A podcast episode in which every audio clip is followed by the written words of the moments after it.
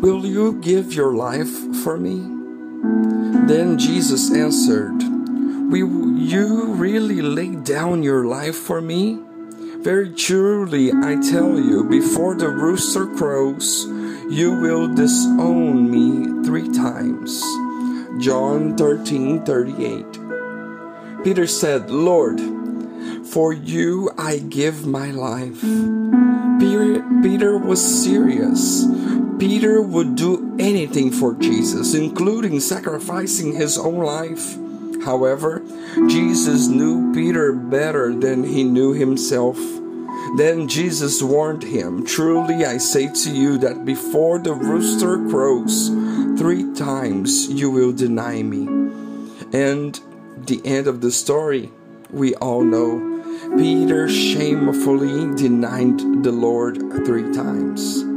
It was a dark moment in the life of the disciples. None of the gospel writers smothered this shameful fa- failure of Peter, the leader of the early Christian community. And this teaches us two things. First, it teaches us that Christian church members and their leaders are not supermen or super believers, and neither are we Christians. On the contrary, we are fragile and subject to temptations and failure. 1 Corinthians 10:12 says, "So if you think you are standing firm, be careful that you don't fall." And second, we learn that members of the Lord Jesus' church and their leaders depend on the grace of God.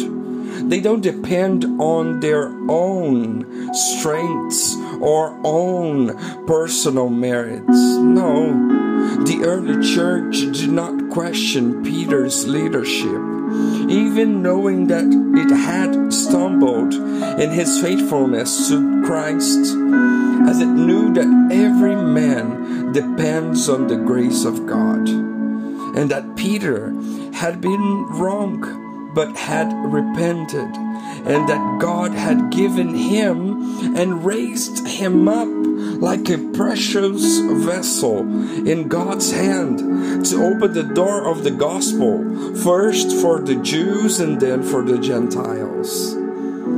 Jesus did not reject Peter. On the contrary, he took him out of the state he was in after his failure and encouraging him to pastor his church, just as we see in John 21st. Later, as the story tells us, the Apostle Peter actually gave his life for Jesus. So, let us know and remember that Jesus is interested in, in encouraging us. Jesus is interested in helping us and giving us a second chance. Hallelujah. Because Jesus gives us another chance.